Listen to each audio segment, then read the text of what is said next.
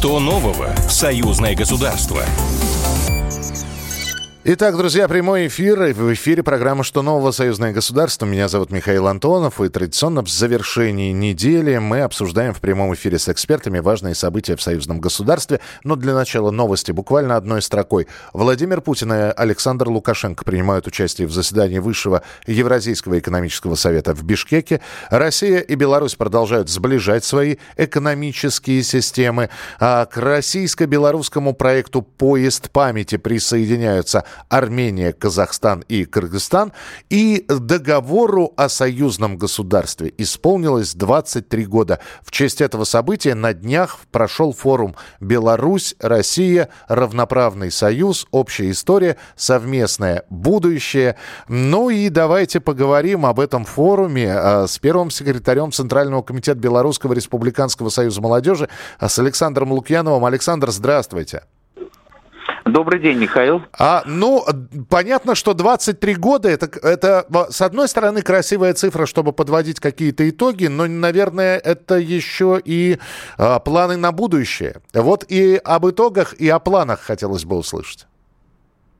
Да, абсолютно верно, Михаил. Вот э, буквально вчера мы отпраздновали 23-летие, годовщину подписания такого важного документа, как договор о создании союзного государства. И, конечно, очень важно, что в преддверии этого мероприятия мы на базе и Тартас провели медиафорум с приглашением большого количества молодых людей. И также параллельно был организован видеомост а, с площадкой в городе Минске. Это наш пресс-центр.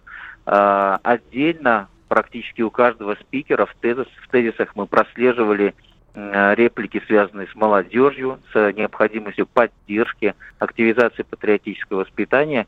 И мне, как первому секретарю Центрального комитета Белорусского республиканского союза молодежи, конечно, хочется отдельно выделить то, что в этом отношении буквально за последний год мы существенно продвинулись. Так мы э, вспоминали с коллегами, э, что в рамках объявленной главой государства Республики Беларусь, уважаемым Александром Григорьевичем Лукашенко, белорусская молодежная стройка в Хатыни а, получила статус, наверное, больше, чем всебелорусская, она стала межнациональной. Так мы вместе а, с нашими братьями, с ребятами из Российской Федерации, из Пскова, из Курска, из Оренбурга, из Смоленска работали на территории этого комплекса. А, всего в этом году свыше 1700 молодых людей потрудилась в рамках э, комплекса работ по возведению музея и реконструкции э, самого комплекса Хатынь. Вы и знаете, да, знаете, извините, Александр, да, да, простите, просто вот вы так все это рассказываете, и почему-то в голове всплывает э, такая подзабытая немножечко фраза, и она применяется только теперь к Советскому Союзу, всесоюзная стройка. Вот что-то очень похожее.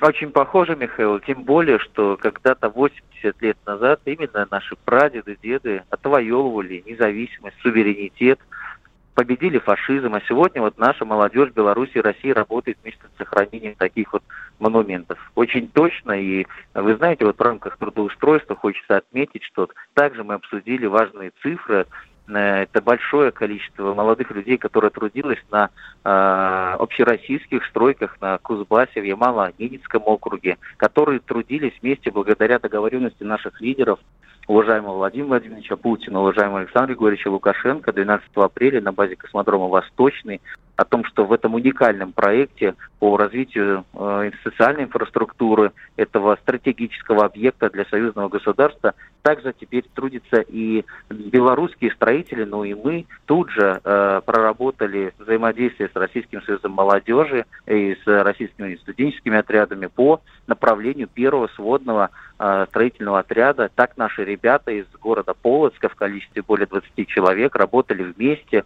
И вы знаете, это уникальная, наверное, история, которая показывает практический результат.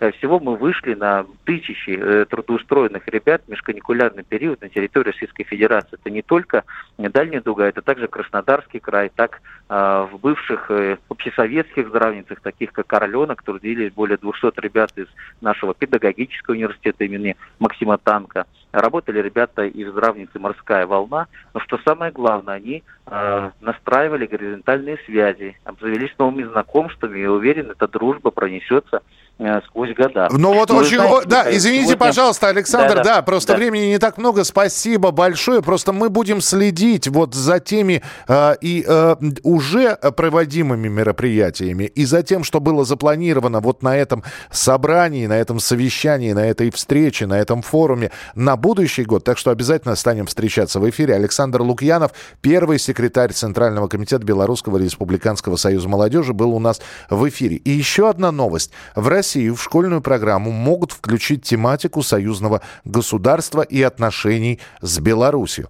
У нас на связи Юрий Борисенок, историк, доцент кафедры истории южных и западных славян исторического факультета МГУ, кандидат исторических наук. Юрий Аркадьевич, здравствуйте. Здравствуйте. А скажите, пожалуйста, с какого класса нужно вводить такие уроки? Ну, я думаю, нужно вводить э, с того класса, с которого начинается систематическое изучение истории, потому как э, информация о наших отношениях с Республикой Беларусь, о союзном государстве, она должна в сознание школьников внедряться как можно раньше потому что э, эти отношения, особенно в нынешних условиях, принципиально значимы.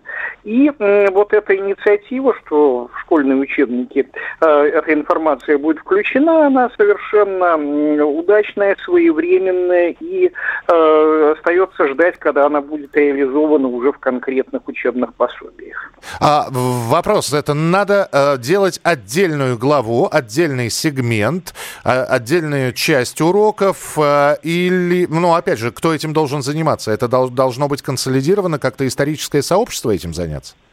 Ну, сейчас же идет речь о том, что будет еще и новая линейка учебников по истории буквально на нынешней неделе на встрече Владимира Владимировича Путина с Советом по правам человека эта тема звучала. Угу. И, соответственно, в этих учебниках, как измененных старых, так и в новых, я думаю, что найдется место для отдельной главы или параграфа, посвященного этой важной тематике.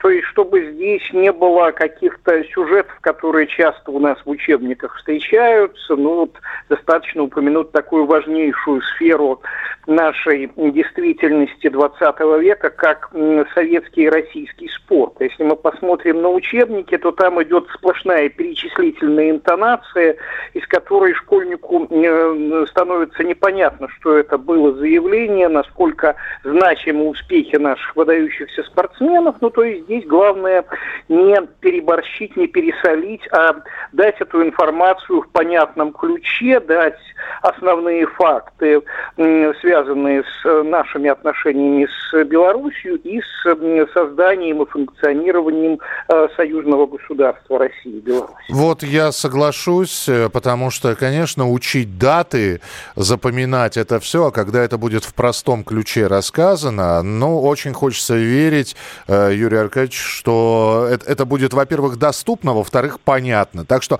будем следить за событиями. Спасибо большое. Юрий Борисенок, историк, доцент кафедры истории южных и западных славян исторического факультета МГУ имени Ломоносова был у нас в эфире, кандидат исторических наук. А, кстати, вот о включении тематики союзного государства и отношений Беларуси и России в школьную программу, об этом, собственно говоря, с этой инициативой выступил министр просвещения России Сергей Кравцов, который сказал, мы проводим уроки, которые называются разговоры о важном, и, может быть, следует обсудить и подумать, как тематику союзного государства, наших братских отношений включить более углубленно, в том числе в различные предметы, в частности, в разговоры о важном. Я напомню, что разговоры о важном – это такие полу часовые классные часы, которые с этого года проводятся первым уроком по понедельникам, во всех российских школах. И цель этих занятий – сформировать у школьников любовь к родине, гордость за свою страну, патриотизм. Вот такие вот новости происходили в союзном государстве за минувшую неделю. Ровно через неделю встретимся в эфире. Ну а прямо сейчас послушайте, что для вас подготовил телеканал «Белрос». Какие интересные программы и фильмы вы увидите на этом канале. Об этом прямо сейчас с афишей телеканала «Белрос» мой коллега Александр Ананьев. 17 декабря «Белрос» покажет фильм, который я считаю одним из лучших фильмов о войне.